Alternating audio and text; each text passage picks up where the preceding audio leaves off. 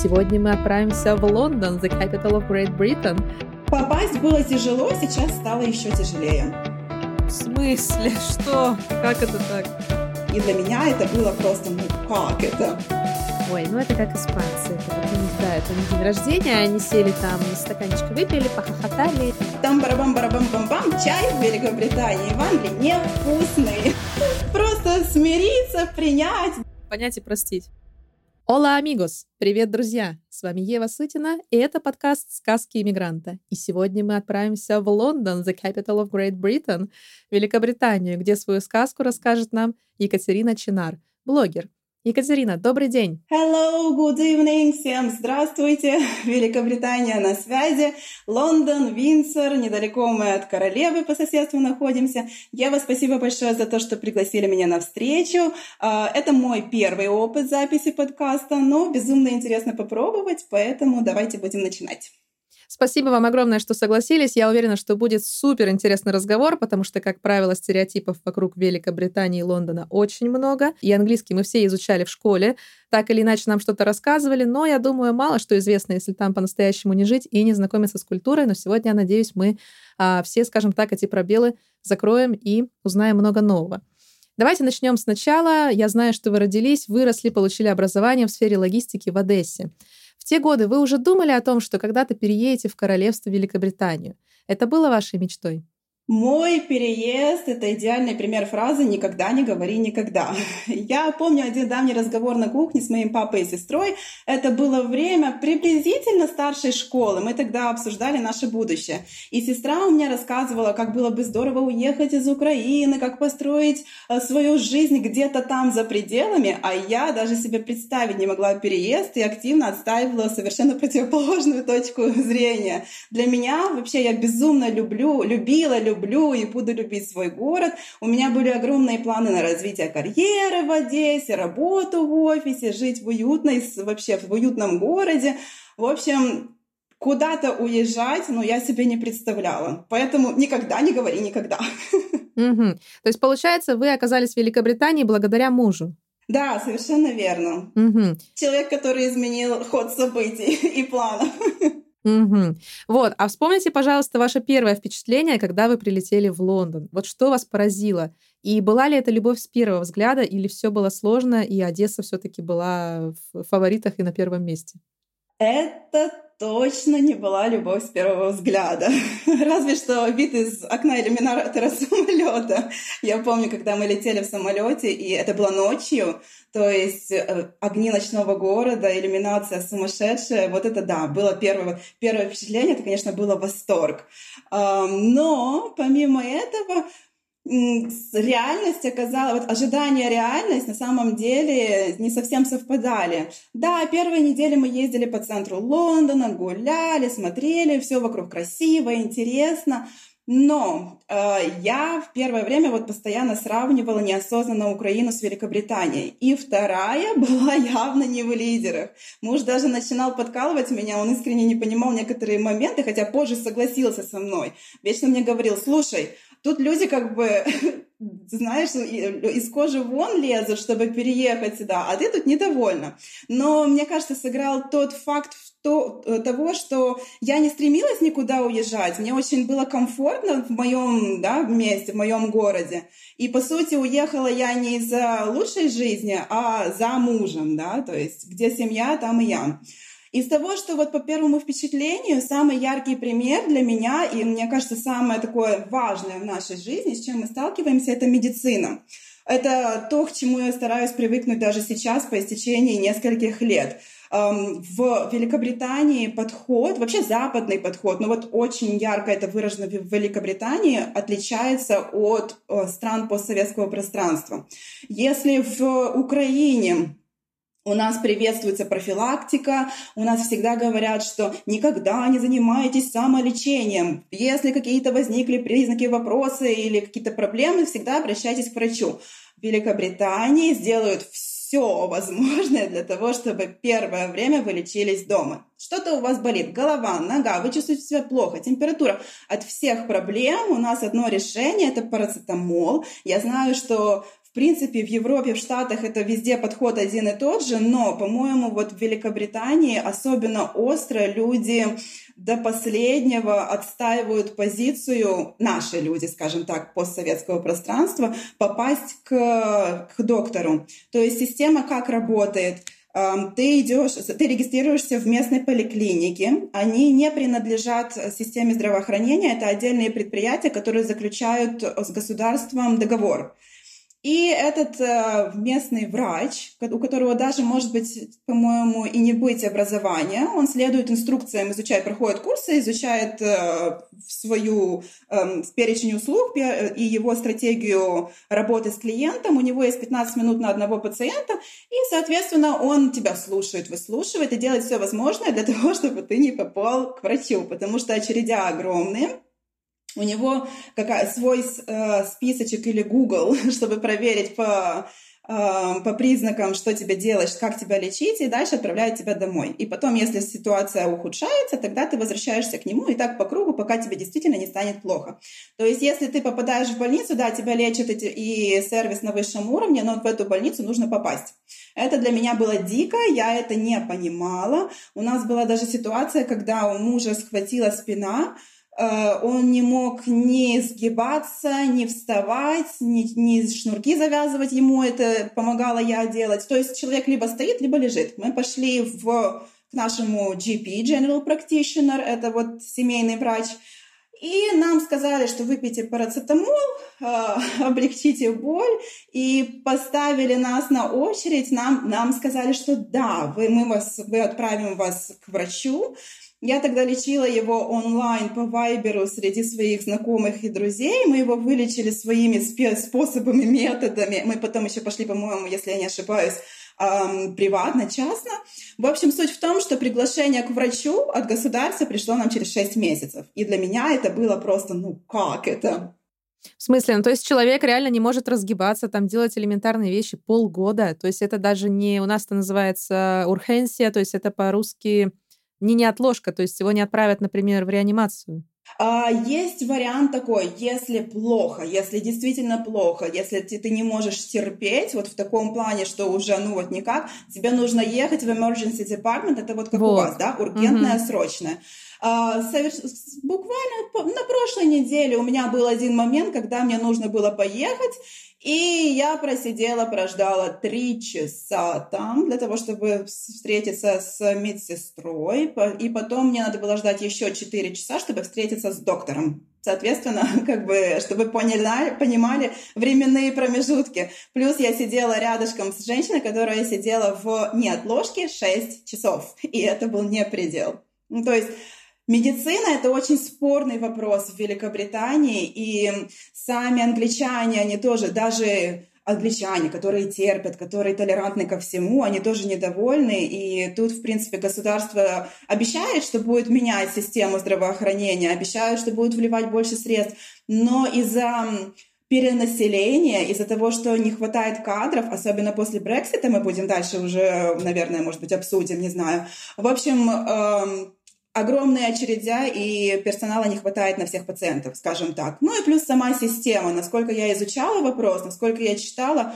очень много бюрократии и очень много ненужных процессов, шагов. Не знаю, так это или не так, но вот это был мой первый такой яркий момент, с которым я столкнулась. Еще из того, что могу сказать, и летом, и зимой все ходят в относительно одинаковой одежде. Летом ходить, летом погода относительно климат прохладный, особенно после жаркой Одессы. Для меня это было тоже такое. Но, в принципе, я могла привыкнуть. Одежда это еще, в принципе, нормально. Зимой э, из-за того, что влажность, в принципе, климат мягкий, но из-за влажности чувствуется холод.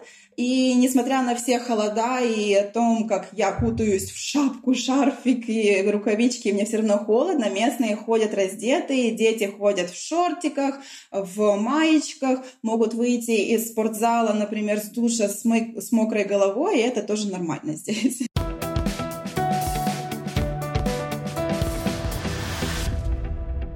Я всегда думала, всегда так говорят, что нашему человеку всегда было сложно получить даже просто туристическую визу в Великобританию. И многие предпочитали не лететь напрямую, а влетать в королевство через какие-то другие европейские страны. И через них же делать визы. То есть, например, делаешь визу в Испанию, что гораздо проще, а, пересадка в Мадриде, да, и уже с этой европейской визы тебя пропускают в Лондон, например. Но после Брексита все это стало еще сложнее, так как с европейской визой в UK теперь совсем не попасть, насколько я понимаю. Если это неправильно, то, пожалуйста, меня поправьте. И вот теперь скажите, сложно ли вам было туда переехать и какие сейчас есть легальные способы иммигрировать в Великобританию? А, мой путь — это супружеская виза. Наши главные условия были показать, что муж может финансово обеспечить и что брак не является фиктивным. Мы обычно сами занимаемся оформлениями документов. А, на тот момент для нас сложность состояла в другом. Сложность состояла в ожидании. Я ждала свою первую визу два с половиной месяца. Но фишка в том, что ты не знаешь, когда тебе ее выдадут. То есть рассмотрение может длиться до полугода. И все это время ты должен оставаться за пределами страны. То есть мужу в то время надо было работать в Великобритании. Я сидела в Одессе и отсчитывала дни до воссоединения. И из того, чтобы сам процесс, ну что мы делали? Муж собирал свои бумажки финансовые, Э, э, показывал минимальную, э, есть определенный минимальный уровень дохода, который ты должен, который супруг должен иметь для того, чтобы обеспечивать супругу или супруга, наоборот, здесь. Понятное дело, жилье, мы доказывали историю наших отношений, рассказывали с фотографиями, с переписками. То есть в этом плане, как бы, если ты следуешь всем инструкциям, всей информации, которая есть на государственном сайте, то проблем быть не должно.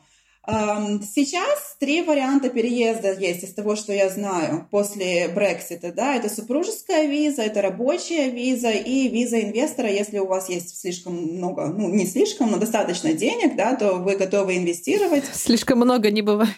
Да, это я вот тоже сейчас сказала и потом подумала, что вы правы. Да. да, раньше было проще для жителей Евросоюза, потому что у них были проще условия и больше возможностей переехать. Из плюсов, например, можно было привозить сюда родителей по определенным схемам. Э, если, допустим, даже эм, делали, насколько я знаю, делали гражданство или визы э, родителям своим, которые находятся, живут в Украине, России, Белоруссии, европейские, потом как бы, или кто там, допустим, есть, эм, у кого есть паспорт и ан Великобритании, и э, Европы, и можно было перевозить раньше родителей. Угу. Сейчас эту лавочку прикрыли, сейчас практически нереально приехать, нелегально вообще, ну то есть, допустим, в местных наших группах, да, русские в Великобритании, если кто-то приходит и с вопросом о том, что как можно попасть, то над ним либо смеются, либо мило скажут, что сори, либо замуж, либо э, жениться, либо на работу. Рабочая виза подразумевает то, что ты должен быть эксклюзивным сотрудником, и таких работников не могут найти внутри страны, потому что от компании требуют а, огромное количество документов и подтверждения, что ты действительно key worker, ключевой сотрудник. Поэтому попасть было тяжело, сейчас стало еще тяжелее. Так, а если по учебной визе, как студент? Как студент ты можешь приезжать сюда, да, но потом тебе все равно нужно будет находить э, компанию, которая бы захотела оформлять тебе рабочую визу. То есть uh-huh. ты приезжаешь сюда, ты учишься, тебе нужно выезжать. И это все мониторит э, государство посредством университета или колледжа, учебного учреждения. Учебное учреждение, если, допустим, по каким-то причинам аннуляется виза твоя, а, учебное учреждение сообщает в Home Office, это иммиграционная служба Великобритании, и тебе нужно будет покинуть в определенное время страну. Хорошо, а, вот по вашему опыту, или, может быть, опять-таки, что говорят наши в наших группах на Фейсбуке, насколько я понимаю, потому что у нас тоже есть тут свое комьюнити, mm-hmm. естественно, в Испании, где мы тут все обсуждаем, помогаем, подсмеиваемся иногда тоже не без этого. Вот, что они говорят по поводу нахождения работы вот у студентов, потому что здесь, э, я думаю, это ни для кого не секрет, большие показатели безработицы, ну, якобы трудно, практически невозможно трудоустроиться, хотя, конечно, все возможно. Вот как у вас? А как вообще вот славян берут на работу, не берут? Э, какие должны быть навыки? Ну, английский хороший, понятно. А еще что? Вы знаете, э, вообще Великобритания страна толерантная. То есть, э, ну, как бы я не думаю, что будет эм, фактор того, что вы славян или нет, э, приниматься во внимание при, при выборе сотрудника. Mm-hmm. На что делается акцент? Это на ваши навыки. То есть нужно знать, как э, устраиваться на работу, нужно знать э, моменты, которые можно говорить на интервью, которые лучше не говорить. Да? Вот, например, если у нас в, Укра... в Украине, в России не особо как бы задают вопросы, как человек, который устраивается на работу, он не задает вопросы, задают вопросы в основном ему, да, в Великобритании считается, что если ты не задаешь вопросы, то это, ну, как-то недопустимо, тебе нужно тоже интересоваться местом работы. Из того, с чем столкнулась я, я когда-то устраивалась думала работать первое время в офисе, я устраивалась на одну позицию. И, в общем-то, мы поразговаривали, они обсудили, я спросила у них тоже специфику работы, рассказала о своем опыте, они меня спросили, что я ожидаю от карьерной роста, от, пози- э, роста, от э, позиции, на которой я буду работать. В общем, в итоге у меня был отказ, потому что я была Э, мой, мой уровень был слишком высоким для той позиции, какую, которую они могли предложить. В смысле? Что? Как это так? Вот, сначала я подумала о том, что это, знаете, такое культурное, э, культурный отказ, типа как бы, чтобы не обидеть. И когда я рассказала мужу об этом, я говорю, вот, видишь, меня как бы отфутболили, но так красивенько. А он на полном серьезе говорит, слушай, это правда, ну, это реально так. У меня муж работал, у него огромный опыт работы в digital-media агентствах по рекламе, рекламных агентствах. И он mm-hmm. говорит, что да, у них было, допустим, когда они подбирали кадров, они видели, что если, ребё... Э, если человек эм, слишком с большими амбициями, если у него уровень знаний выше, который, чем э, предполагает его должность, то э, компании не берут, потому что, во-первых, они боятся, что будет текучка, им надо стабильность, а человек просто человеку быстро надоест и э, он просто уйдет из компании. А во-вторых, э, всему свое место и всем свое место, поэтому ищут, на, ищут именно того человека, который будет удовлетворять по их критериям не выше. Я mm когда-то работала в э, компании, которая продает э, обувь. Бренд один английский. И, в общем, была, у меня тогда была история, мне очень хотелось улучшить свой английский на месте.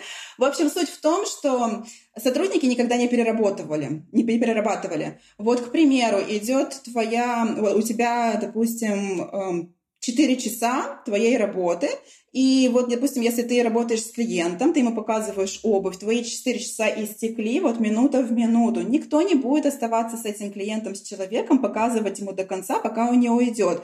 Все, они просто уходят, говорят, сейчас подменит, э, меня заменит другой человек, уходят и все. И когда я когда предлагала, что хотите, как бы я могу остаться на полчаса там, или я закончу, а, все были искренне удивлены и не понимали вообще, они как бы все соглашались, но пересматривались, переглядывались и думали, как так бывает. То есть абсолютно другая э, э, этика рабочая. И тут я вспоминаю, опять-таки, да, я тоже работала в обувном магазине, мне тогда было 18 лет, я только закончила школу. Это, кстати, компания Эко, это я даже вот не буду стесняться там называть имя. И вот я помню, если вообще это можно назвать корпоративной культурой, когда у меня в договоре было прописано час на обед, ну, я могу обедать, могу спать, могу все что угодно, да, просто у меня час перерыва. И когда нас заставляли есть чуть ли не за 5 минут, за 10, да, то есть я не успела там, извините, свой там салат проглотить, да, который я из дома принесла в контейнере, и уже беги скорее работай, потому что там кто-то пришел, надо кого-то обслуживать, кто-то не сможет прожить без тебя в этом вот обувном мире и выбрать без тебя себе ботинки. Вот, и я просто часто слушаю, и мне, ну как, понятно, что я сейчас уже, конечно, успокоилась и на это, над этим подсмеиваюсь, но просто сравнение, вот у нас культура отношения к работнику по найму, да, и вот э, в развитых странах это, конечно, очень обидно. Абсолютно другое. Тут очень сильно уважают твои границы, все действует, все согласно закону. Хорошо, спасибо. А как Brexit повлиял на вашу жизнь и на жизнь других людей, и как вы к нему относитесь? Мы уехали сразу после референдума. Весь период подготовки страны к Брекситу мы прожили, в принципе, за ее пределами. То есть, как это было? Мы, мы жили в Великобритании, когда был референдум, когда голосовали, и у нас, мы жили тогда в английском городке, и а, на каждом углу были таблички вывешены, что вот э, голосуй за то, чтобы выйти. Как бы пропаганда работала на ура. Mm-hmm. На тот момент люди очень сильно обрадовались тому, что есть возможность избавиться от иммигрантов, да, но никто не ожидал, а, никто особо не думал и не анализировал ситуацию, что будет, если уйдут и какие иммигранты уйдут, да, из страны.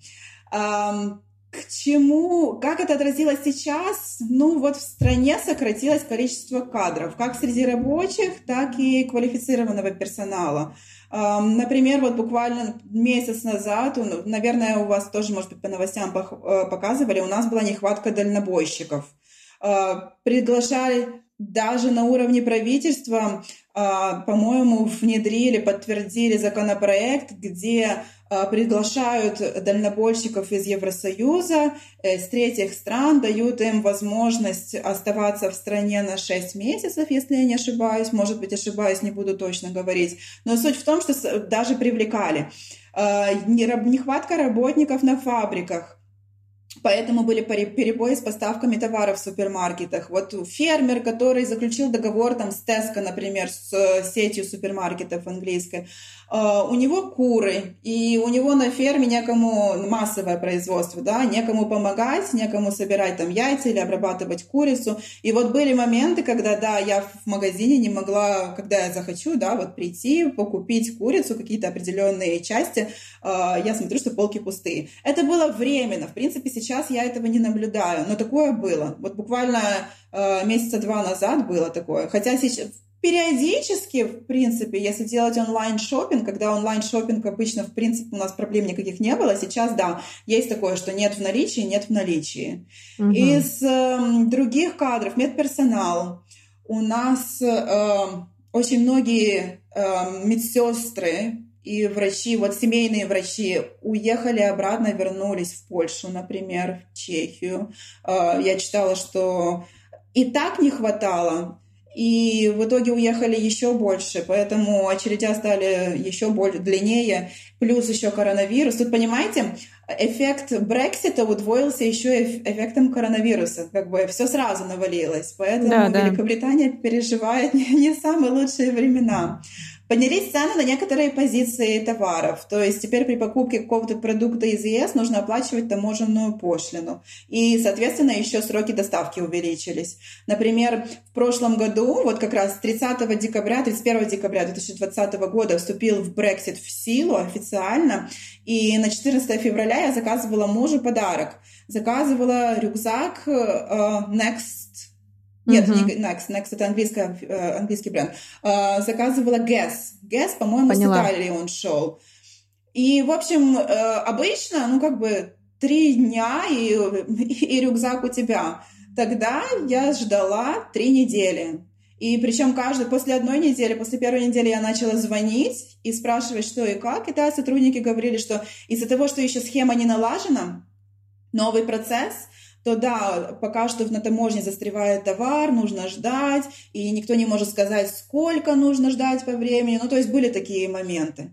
Ну и, наверное, самое такое яркое для обычного человека больше нет свободного передвижения по Евросоюзу. Сейчас нужно оформлять доку- документы дополнительные, э, страховку оформлять, документы на машину, если ехать на авто. Э, тарифы мобильной связи могут быть уже дороже, нужно смотреть в зависимости от э, провайдера. То есть как бы чувствуется, есть такое. В обычной жизни как бы массово, масштабно ты не, не, не сильно замечаешь, особенно если не смотреть новости. Но какие-то моменты точечно ты все равно сталкиваешься с этим. Угу, я поняла. Ваше отношение к этому все-таки должна быть Великобритания в Евросоюзе или действительно ей лучше идти своим путем?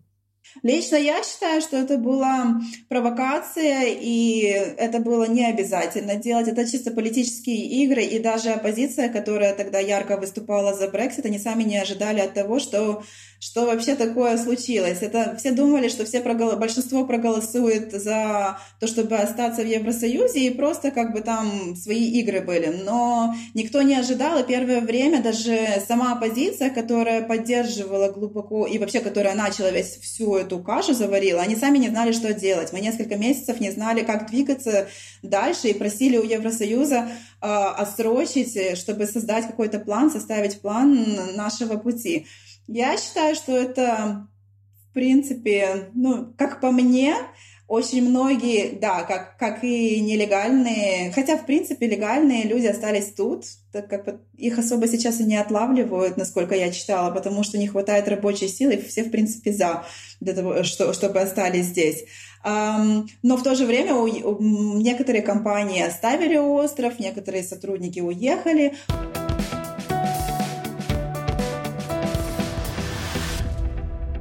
Расскажите про кофе. Он, правда, везде ужасный. И барабанная дробь, это все хотят знать. Я знаю, правда ли, что все в 17.00 пьют чай? Tea five o'clock. Неправда, неправда. Ребята, не верьте. Не пью чай 17.00. Все, расслабились. Я вам больше скажу. Сейчас барабанная дробь, там барабан-барабан-бам-бам. Чай в Великобритании, в Англии невкусный. В смысле? Это как будто пицца невкусная в Италии. Такого не может быть. В смысле? Уа-уа-уа-уа-уа. На самом деле, это был вот один из таких вот разрыв шаблонов у меня, потому что мы всегда в Одессе, ну, в Украине покупаем English breakfast, ну, Ахмат, да. английские, как бы, как нам кажется, английские бренды и английский чай. Таких брендов даже нет в супермаркетах английских. Мы покупали очень долгое время чаи в турецких магазинах или в польских. Приехали. Um, у них есть, да, то есть в основном, ну, то есть, uh, опять же, чтобы я уточню, есть эм, магазины, специализированные магазины чая, где продается любой чай на любой вкус, на любой кошелек. То есть нет такого, что вы останетесь без чая. Но массовая продажа, в массовой продаже в супермаркетах есть буквально два бренда, которые э, продают весь чай э, стандартный English breakfast, который на самом деле очень крепкий, горький, терпкий, ну как на мой вкус. А, он весь пакетированный, пакетированный, измельченный. И даже в кафе подают точно такой же чай, который через пять минут ты видишь пленку на чашке, в чашке. Фу-фу-фу-фу-фу, ужас какой. Да, то есть тут такое, как бы, казалось бы, мы пришли в кафешку, которая очень красиво выглядит, да, кафе Руш, там в таком, в стиле а, Франции, да, там такое. Угу. Кабаре, может быть, да, раз Руш. Вот, Кабаре, да, вылетела, и Мулен Руш, вот, вылетела А, вот как, да, да, да. И ты как бы подразумеваешь, что, да, но все должно быть на высшем уровне, как бы пироженки и все такое, и чай, который, ну, невкусный. Нет, невкусный. Mm-hmm. Сейчас мы уже, в принципе, нашли один в супермаркете, нашли листовый чай, но и мы его сейчас покупаем, Earl Grey, но в основном вот Yorkshire эм, Tea, это то, что вот пользуется популярностью. И местные, в принципе, его любят, они привыкли, и они особо не возмущаются. Но это совсем вот не, не, не мое. И вот насколько я знаю, насколько общалась и читаю, что я не одна такая. Вот наши люди, они э, разочаровываются, когда приезжают сюда. Ну, то есть, как бы, ожидание, реальность, да, опять. Угу. То есть, получается, и в наших магазинах, да, в наших странах это все маркетинг, да, что якобы это английский чай, на самом деле это какая-то туфта. Абсолютно. Я да, поняла, вот просто, хорошо. Да, да. По поводу кофе, ну, как вам сказать, мы сейчас не пьем кофе особо, мы больше по чаю, но в кафешках вкусные, тут очень много есть эм, сеть, сетей разных кофе, да, угу. всяких кофеен. И Коста есть, и Starbucks знаменитый на весь мир, да, и Брэд, Пред, и, ну, в общем, кто-то где-то готовит хорошо, где вкусный кофе, где-то не очень, но я не жалуюсь, мне нравится латте. я за стандартный латте, эм, мне нравится. Но опять же, я не прихотлива. В кофе я не прихотлива. Поэтому я поняла. Хорошо, то есть если есть желание, можно найти все что угодно. И чай качественный, и кофе хорошее, да, было бы желание. Угу. Помимо того, что вы жена и мама, я знаю, что вы блогер, и ваш блог посвящен искусству выбора и дарения подарков. Это очень необычно, меня это очень зацепило, и на самом деле вот так мы с вами познакомились, да, через Инстаграм. Друзья, как всегда, все ссылки на все соцсети наши и Екатерины тоже будут в описании к этому подкасту. Обязательно подпишитесь на Инстаграм правда интересно и правда такой, такая как бы уникальная работа, если это можно назвать работой, да, может быть, призвание, интерес.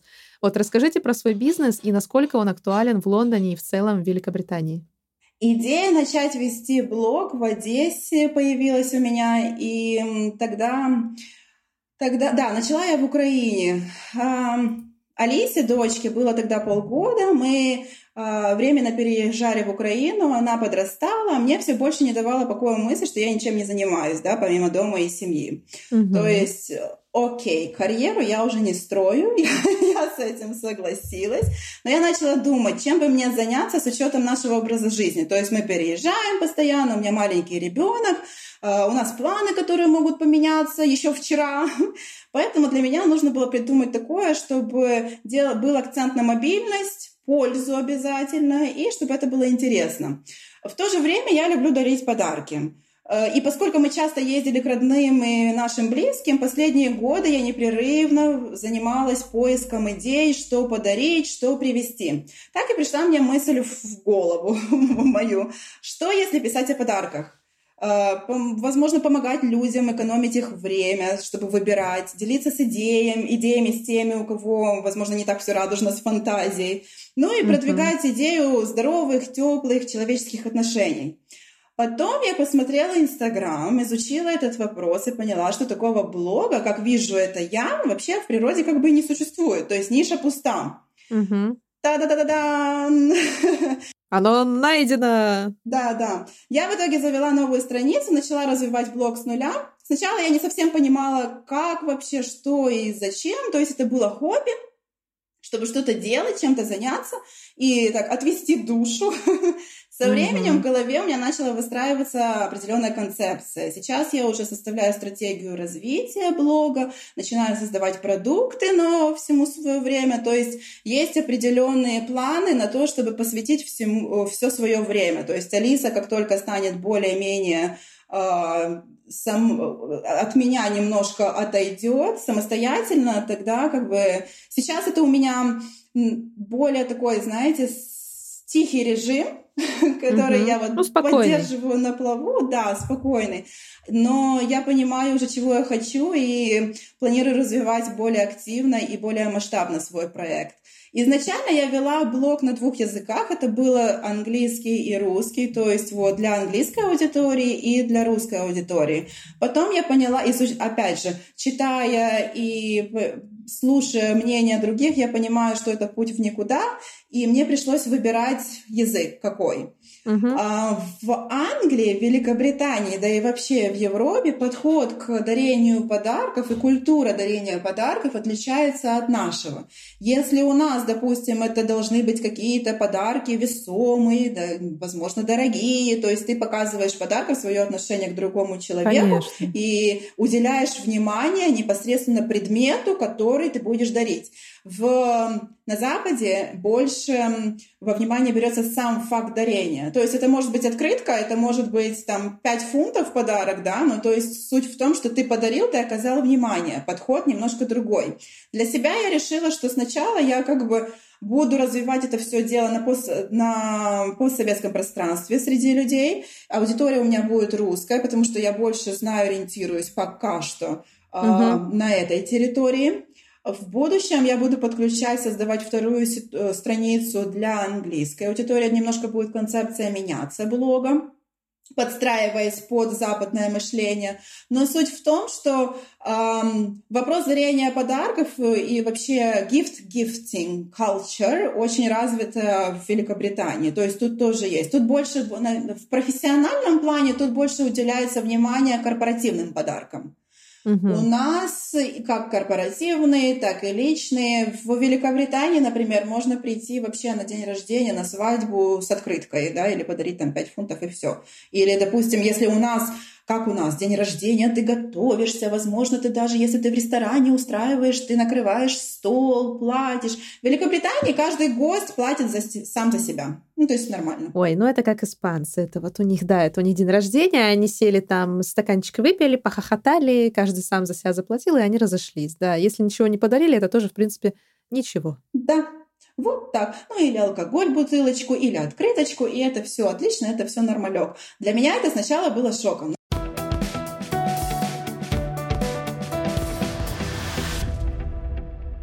Давайте поговорим про уровень жизни. Вот, к примеру, вы живете в Винзоре, да? Мы сказали, что это недалеко от Лондона, скажем так, пригород, э, королевская резиденция, все дела.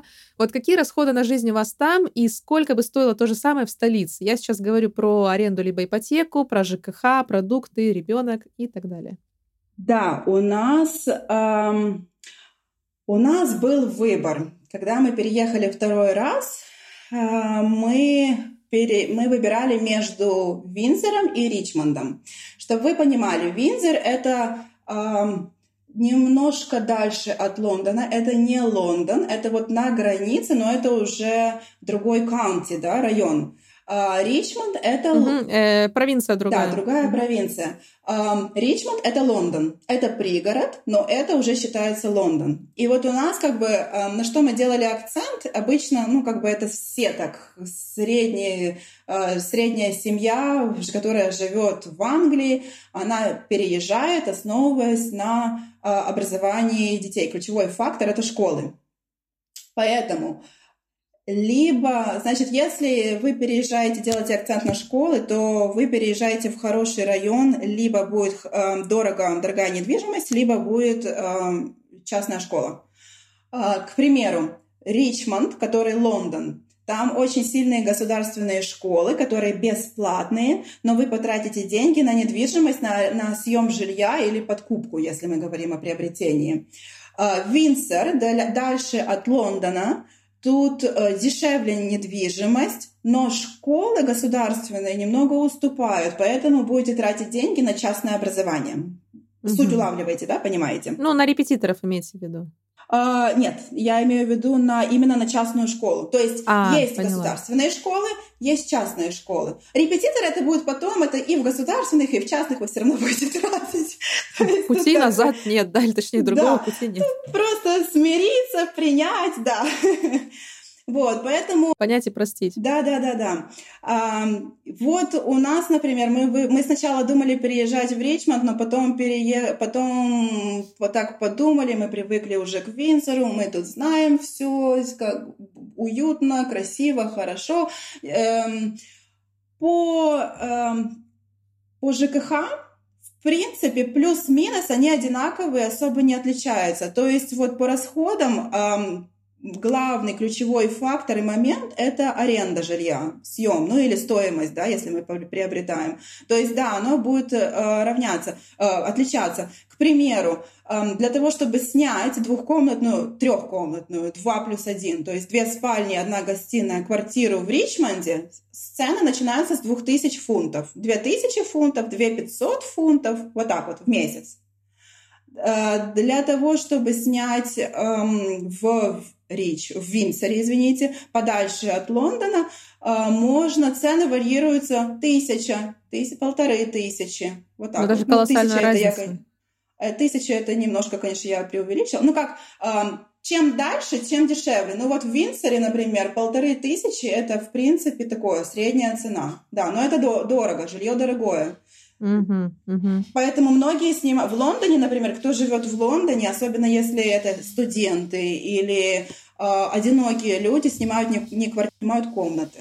Это очень распространено. Да, но это везде так в Европе, да. А вот у вас э, аренда либо ипотека, сколько вы платите, если не секрет? Мы платим за нашу квартиру. Мы сейчас снимаем, и мы платим 1250 фунтов в месяц. Это только аренда. Ну, это по-божески еще, да. Ага, плюс ЖКХ это сколько? Плюс ЖКХ, ЖКХ не скажу вам э, точно, не буду врать. Ну вот 60 фунтов, по-моему, 70 фунтов вода, электроэнергия. Не скажу вам точно. По продуктам, ну вот тоже зависит от того, готовите вы дома, берете фастфуд или тейк-эвэй, или ходите в рестораны. Вот я, например, делаю недельный шопинг, у меня выходит на то, что я готовлю дома, 60 фунтов минимум, плюс в течение недели мы там докупаем, да, ну вот, к примеру, 5 куриных грудок стоит 4 фунта, по-моему, 4-5 фунтов. Угу. Ну, то есть в районе 8 евро, наверное. Итого на продукты вот где-то 100 в неделю, да? 100, где-то вот, да, да. Вот на семью два взрослых, один ребенок, где-то 100 фунтов выходит на еду. А ребенок, вот какие траты на него и вообще дорого ли иметь ребенка в Англии? Дорого, очень дорого. Рождается ребенок в семье. И маме, э, тут, по-моему, если не ошибаюсь, два месяца или полгода, полгода, по-моему, декретом. То есть после полугода, после шести месяцев маме нужно выходить на работу. И тут два варианта развития событий. Либо э, на работу работает папа, мама сидит дома, и как бы она занимается ребенком, либо мама выходит на работу, и вся мамина зарплата, а возможно еще и чуточку папины, уходит на няню.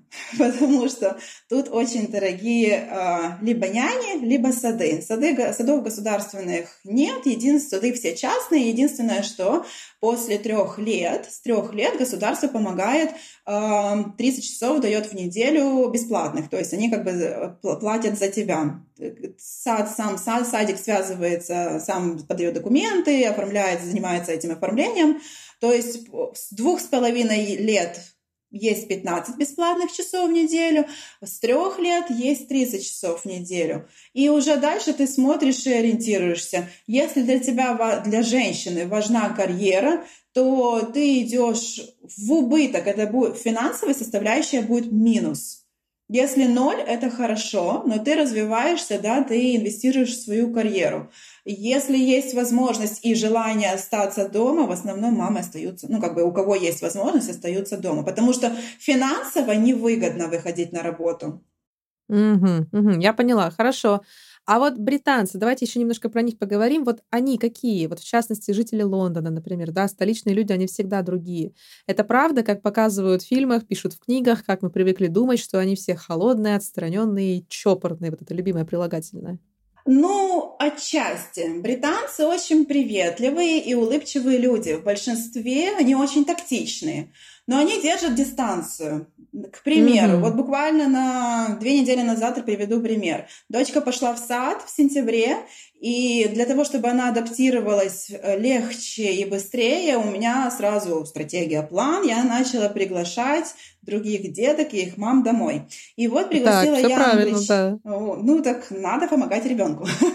Да. В общем, суть в том, что я пригласила маму с дочкой, мы поиграли, посидели в стиле нашем, да, все на столы, обсуждали, мило улыбались угу. друг другу, все классно. На следующий день мы приходим в садик, в очереди стоит эта мама, она повернута ко мне спиной, и как бы такое ощущение, что мы как бы видим друг друга. Ну, ладно, если не первый день, то может быть второй.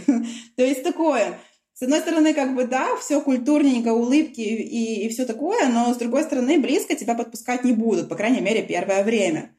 Или, например, uh-huh. когда я работала в магазине обувном, у нас менеджер была эм, такое, ну, как бы, я не говорю, что это, возможно, английская черта, то есть мог, может быть случиться такое и не только с англичанами, британцами, но ситуация была такая, что я э, была очень рада, по-моему, поздравляла с праздником ее или с чем, и по, как бы эмоционально поздравила, нажелала ей всего и начала идти к ней, чтобы приобнять ее. И вот она мне типа стоп, стоп, дистанс, не надо меня обнимать, и все в таком духе. Господи. То есть как бы границы, границы соблюдаешь. После этого я себя держу, насколько я тактильный человек, я держу себя в руках и стараюсь поменьше реагировать на такие моменты. Но в то же время мне встречались и очень отзывчивые и дружелюбные люди. Например, э, когда мы переезжали первый раз, мы жили в доме с одной соседкой, очень милая дама преклонного возраста. Мы с ней встретились на парковке, просто hello, hello, начали общаться, вот я Катя, соседка ваша. Э, я к ней... Это было перед 8 марта, поэтому я решила тогда, что мне же одиноко, и мне нужно заводить знакомство, и почему бы с 60-летней женщиной не начать этот процесс. Тогда это было 8 марта, я испекла Наполеон, и я пошла к ней, выучила, увидела предварительно, поняла, где находится ее дверь, номер там квартиры, и я пошла к ней с Наполеоном. Кстати, интересный момент, она совсем даже и не догадывалась о том, что празднуем 8 марта, мы день, женский день. Я ей рассказывала угу. про то, какой это большой праздник в Украине, в России, в Беларуси, да, и она говорит, а, ну да, да, я знаю, слышала такое, но тут мы как бы вообще, ну как бы, ну есть, да, но не так. Вот, это для меня тогда были все открытия очень яркие. Но суть в том, что да, мы с ней подружились, и потом она а, приходила ко мне, я приходила к ней, и у нас вот были вот эти five o'clock tea, чаепитие, разговоры, классно. И другой пример, мы сейчас а, снимаем жилье у английской, очень английской, вот прямо... Очень а, английской аристократи, аристократ, да, при, вот пример англи, средней английской семьи. А, муж, okay. жена, муж бывший полицейский в Лондоне работал, сейчас он тоже где-то, не помню, честно говоря, где. Она жена а, химик, она ученый и тоже интеллигентные, очень приятные люди. И что меня удивило, очень открытые.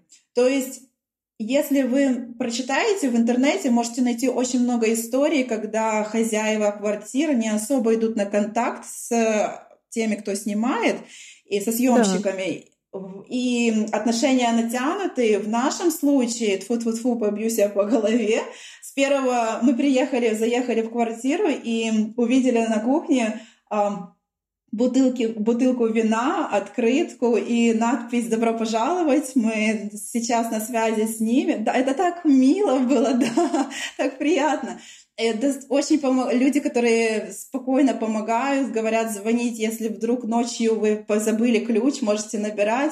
Они мне сюда приходили, помогали вешать карнизы. Ну, то есть, как бы, да, разница. Есть везде, что я хочу сказать, есть везде и более и замкнутые люди, и более открытые люди. В принципе, британцы, они держат границу, но мне кажется, что много людей, когда они тебя встречают и узнают получше, то они открываются точно так же, как и наш русский человек. Хорошо, Екатерина, раскройте, пожалуйста, наконец-то этот секрет. Как же понять английский юмор и где же там надо смеяться-то все-таки? А то вот так начнешь общаться с англичанином, он пошутит, надо же как-то отреагировать. Ой, ну, главный секрет — максимально интегрироваться в среду. Вот, так, ну, а что же там? Там язык надо все таки этот знать, какие-то там у них поговорки, пословицы, и на этом построен юмор. Я такую версию слышала. Ну, то есть со временем, конечно, начинаешь привыкать и понимать, но мне еще очень далеко до этого мастерства. У британцев в английском юморе очень много самоиронии. Британцы mm. не боятся посмеяться над собой. То есть они подшучивают и над тобой, да, но и над собой тоже не стесняются. А, есть грань. Кто-то чувствует эту грань, у кого-то, как по мне, получается грубо, некрасиво и даже вульгарно. Очень много mm-hmm. зависит от образованности человека. То есть э, человек, который образованный, он будет чувствовать и, и шутить так, чтобы да, тебя не обидеть. А ну, есть ну, люди, которые, которые занесет, унесет, и невозможно остановиться. А давайте приведем какой-то вот пример, э, может быть, наиболее будет нашему человеку понятный. Давайте какой-то пример грубой и не грубой, вот если можно, в идеале. Шутки с переводом, конечно. Ой, ну давайте я попробую, конечно, но ну, что ж такое, что ж не ж такое. Буквально вот на на днях шутил как раз вот наша, наша пара шутила, только что-то они сказали, что я как раз и не сообразила, так же само, как вы говорите, что не поняла. Но что-то они говорили о том, какие... Вот эм, жена, например, наших, эм, наших э, хозяев, она постоянно подшучивала над своим мужем о том, что у нее муж э, рабочий, который занимается всегда самой грязной работой. И вот она акцентировала то внимание, что она его использует во всех своих корыстных целях. В плане, в том плане, что шутки вам конкретно слово в слово я не скажу, но было забавно наблюдать, вот как они друг друга подструнивают, подшучивают друг над, друг над дружкой. Uh-huh, uh-huh. Сейчас вот из такого, что не, грубо некультурно была, вот я вот столкнулась, у меня опыт был. Мы поехали как-то на международную выставку туризма WTM в один крупный выставочный павильон-центр в Лондоне. Муж тогда представлял эм, турецкую компанию, э, группу турецких компаний. И вот тогда я поехала с ним, э, мы вместе ходили, смотрели на другие платформы, представляли наши, и встретили англичанина, э, охранника, который там ходил, следил за порядком вместе с собачкой, очень милой. Угу. И вот он шутил, но суть его шуток сводился к тому, что, что вот я такая э, высокая, молодая, красивая, э, делаю с э, приземленным моим мужем, и что у меня вот какие-то такие, знаете, э, свои корыстные цели есть, вот в таком плане. Ну, то есть как бы Uh, у нас, знаете, за такое бы он в нос, мне кажется, от мужа получил, и был бы абсолютно муж прав это было, это не было сказано открытым текстом. Вот как раз вот этот вот английский юмор, да, то есть если выходи, если ты не хочешь выходить на конфликт, то тебе нужно красиво ответить. Либо не отвечать и просто, ну, как бы юмор, да, понять и простить. Но вот это вот как раз тот случай, когда переходит грань.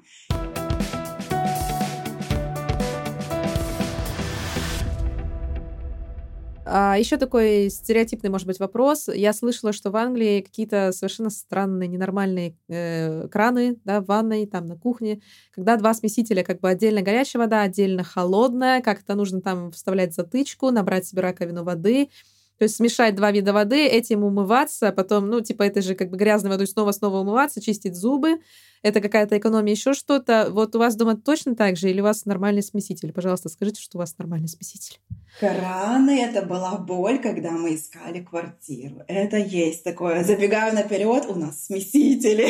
Но... Слава тебе, Господи! Но, но, но, но, не, не спешите радоваться. На самом деле, да, как бы тут, особенно если это старые постройки. Сейчас, вот когда уже начали строить э, современные дома, современные здания, потихонечку начинают уходить от этого. Хотя в в более, а, более старых районах, где коренные англичане, они вот специально, есть такое, что они специально оставляют вот этих вот два крана, потому что англичане очень традиционные, они очень чтят свои традиции, они вот их а, защищают вплоть до того, что вот эм, наши хозяева нашей квартиры, они живут в старинном викторианском доме, которому больше 200 лет, они, у них эм, с окон видны щели и продувают очень сильно воздух, у них очень холодно, но они принципиально не меняют эти окна, и они вот рассказывают, мне э, мужчина рассказывает, как это вот, как у них окна еще вот, как знаете, в церквях вот с этими наклеечками, с зеркалами вот и разного цвета, и вот это вот они очень сильно сильно гордятся этим. То есть как бы традиции — это все.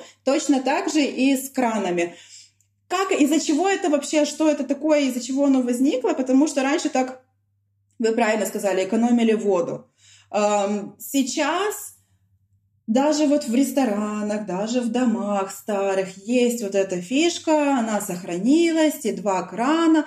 В нашем доме, насколько я предполагаю, тоже раньше были два крана. Просто уже купили, когда купили, перепокупали квартиру, сделали под современный э, маневр, маневр и установили смесители. Но за счет того, что коммуникации все равно э, были изначально установлены для двух кранов, у нас есть фишка. У нас сначала нужно, ну то есть автоматически регулировать воду не получится. Будет либо слишком горячая, либо слишком холодная. Поэтому нужно ее заводить на горячую, подождать, пока протечет горячая, и потом аккуратненько подвигать и регулировать на теплую воду. Есть такой момент. Но это только в нашей квартире, вот сейчас специфика только в ванной.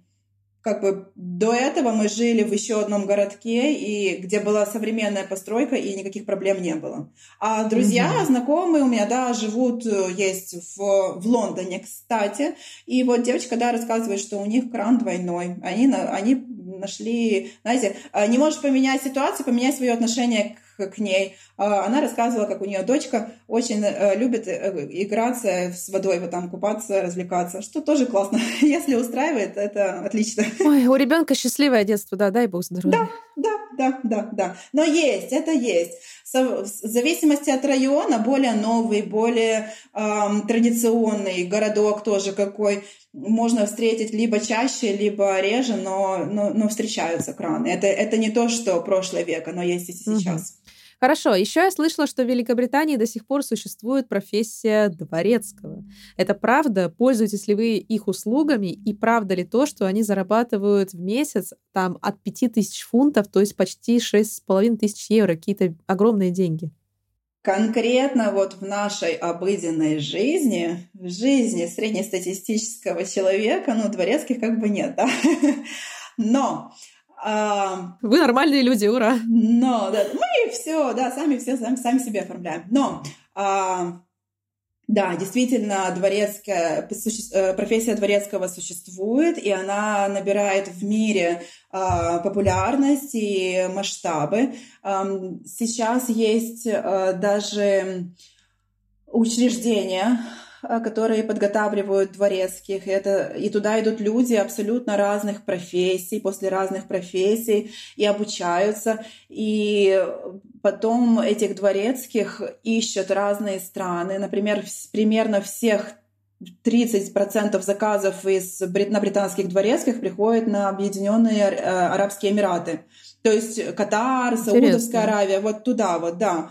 А, то есть, допустим, есть э, определенное заведение, образовательное учреждение, которое готовит дворецких. Ну, мы сейчас говорим, да, про высший класс которые там uh-huh. профессиональные, которые действительно, ну вот это их профессия. Они заканчивают британскую, к примеру, академию дворецких, которая в Лондоне есть, функционирует, она очень популярная и известна во всем мире. И вот с этой британской, в эту британскую академию дворецких обращаются из разных стран и, пожалуйста, там приглашают дворецких, которые будут работать в семьях. Это огромные семьи, э, это позиция, которая занимается руководством персонала на 12, к примеру, 15 человек.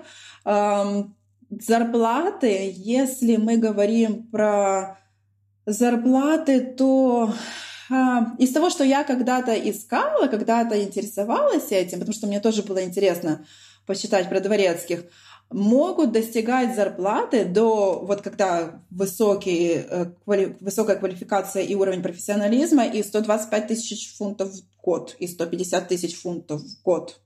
То есть, если мы разделим это на 12, у меня плохо с математикой, это... А, 102, ну вот по... Сейчас вам скажу. Я тоже плохо с математикой уже сейчас, после декрета трех с половиной лет. Давайте посчитаем.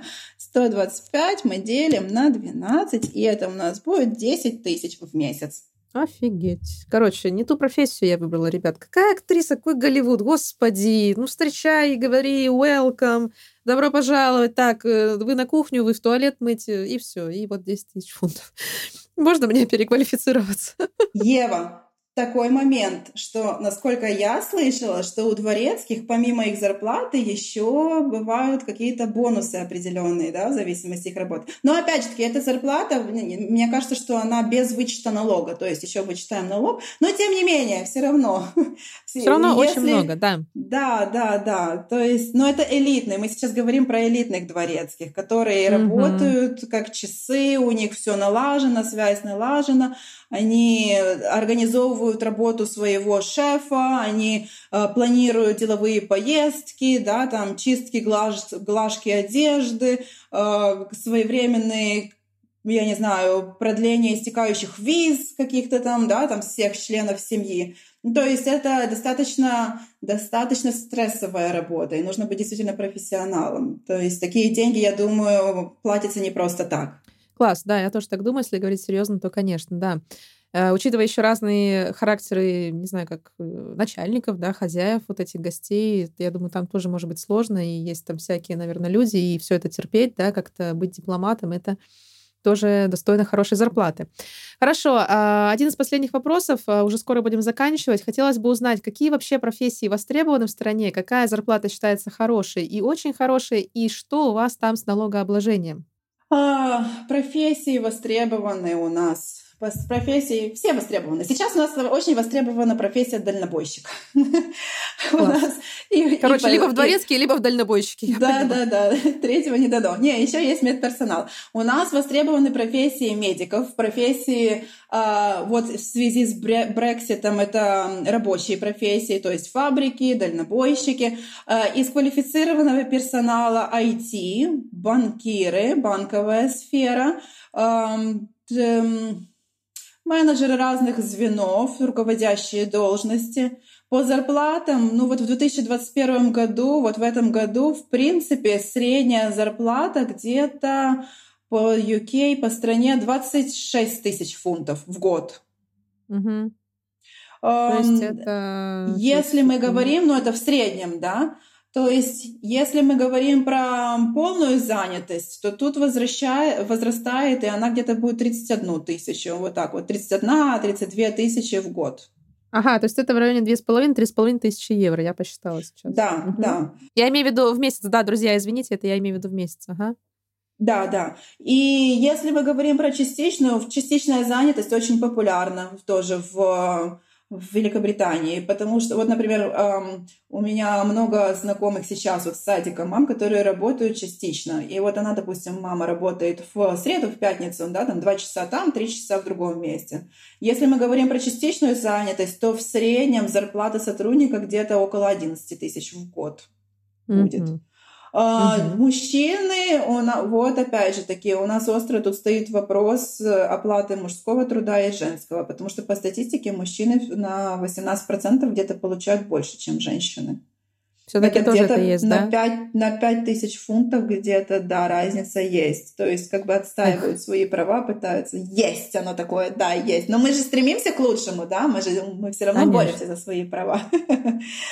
Вот, то есть, в принципе, любая профессия востребована, если ты профессионал своего дела, если у тебя есть опыт э, работы. И эм, что мне нравится здесь, ну, как бы все согласятся, что если ты трудолюбив, если у тебя есть э, способность к разв... и желание развиваться, то у тебя тут будут возможности и шансы подняться по карьерной лестнице. Тут mm-hmm. приветствуют рост твой личностный очень сильно. Mm-hmm. Так, а что с налогами? Налоги, ну вот я вам не скажу за наемного сотрудника. Вот у меня, например, налог высокий. Скажу одно, налоги высокие. И тут угу. получается, что эм, в Великобритании такая система, что эм, люди, которые зарабатывают больше, содержат людей, которые зарабатывают меньше или которые не работают вообще. То есть э, э, ранжировка такая, чем больше ты зарабатываешь, тем больше у тебя процентов Э, налогов уходит. Например, если у тебя собственный бизнес, ты можешь платить около 40% э, налога со своего 40%? дохода. Ух, да, если, я заработала да, 100 да. тысяч, заплатила 40% государству.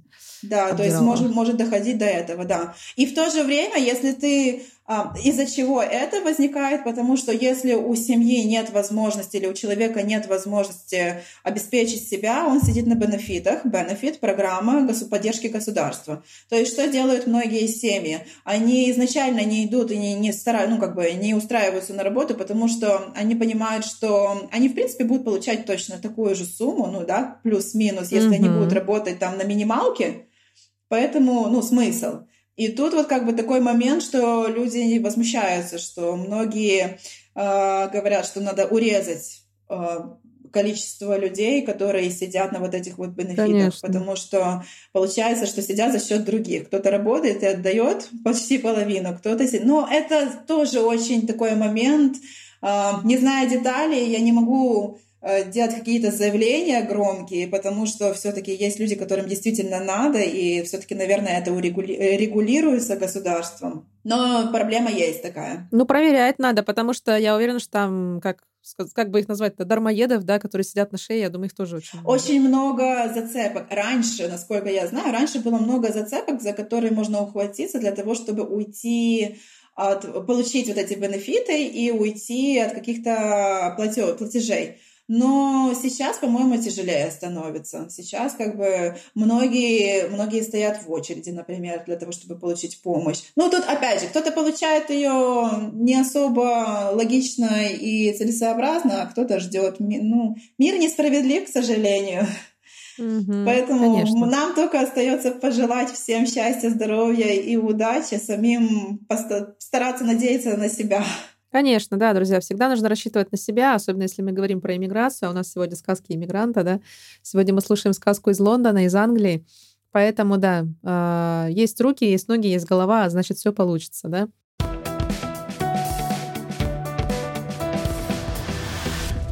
Вы жили в Украине, в Турции, а сейчас в Великобритании.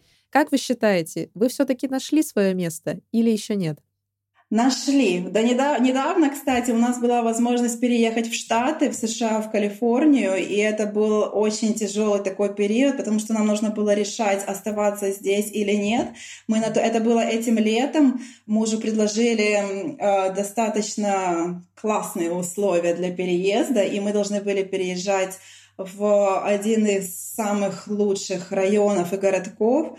Ух. Но мы выбрали остаться здесь, потому что мы уже начали осваиваться, очень долго сопоставляли плюсы и минусы, но в итоге переехав в Винсер, сюда, вот в наш городок, найдя свою квартиру, планируя купить, приобрести свое, же, приобрести свое жилье в будущем. И Алиса пошла в садик. И вот сейчас, вот, вы знаете, у меня эм, полное ощущение того, что мы все делаем правильно, и мы на правильном пути. И вот сейчас вот будет только развиваться. И вот ты чувствуешь, что да, это твое место, и это место становится похожим на дом, на твой дом. У меня такого раньше не было в других странах, да, вот помимо того, что я жила с родителями э, или у себя в в квартире в Одессе, э, переезжали из одной квартиры, из одного места. Вот такого ощущения, как у меня есть сейчас, не было. А сейчас уже и муж, и я, вот мы сидим вечером и понимаем, что все, пока что все. В ближайшие года мы, точно никуда не переезжаем, мы остаемся здесь, и я думаю, что мы действительно нашли свое место. Потрясающе. Я за вас очень рада, даже могу сказать счастлива, прямо сейчас так слушала на одном дыхании. На самом деле, да, улыбаюсь, сижу. Спасибо большое.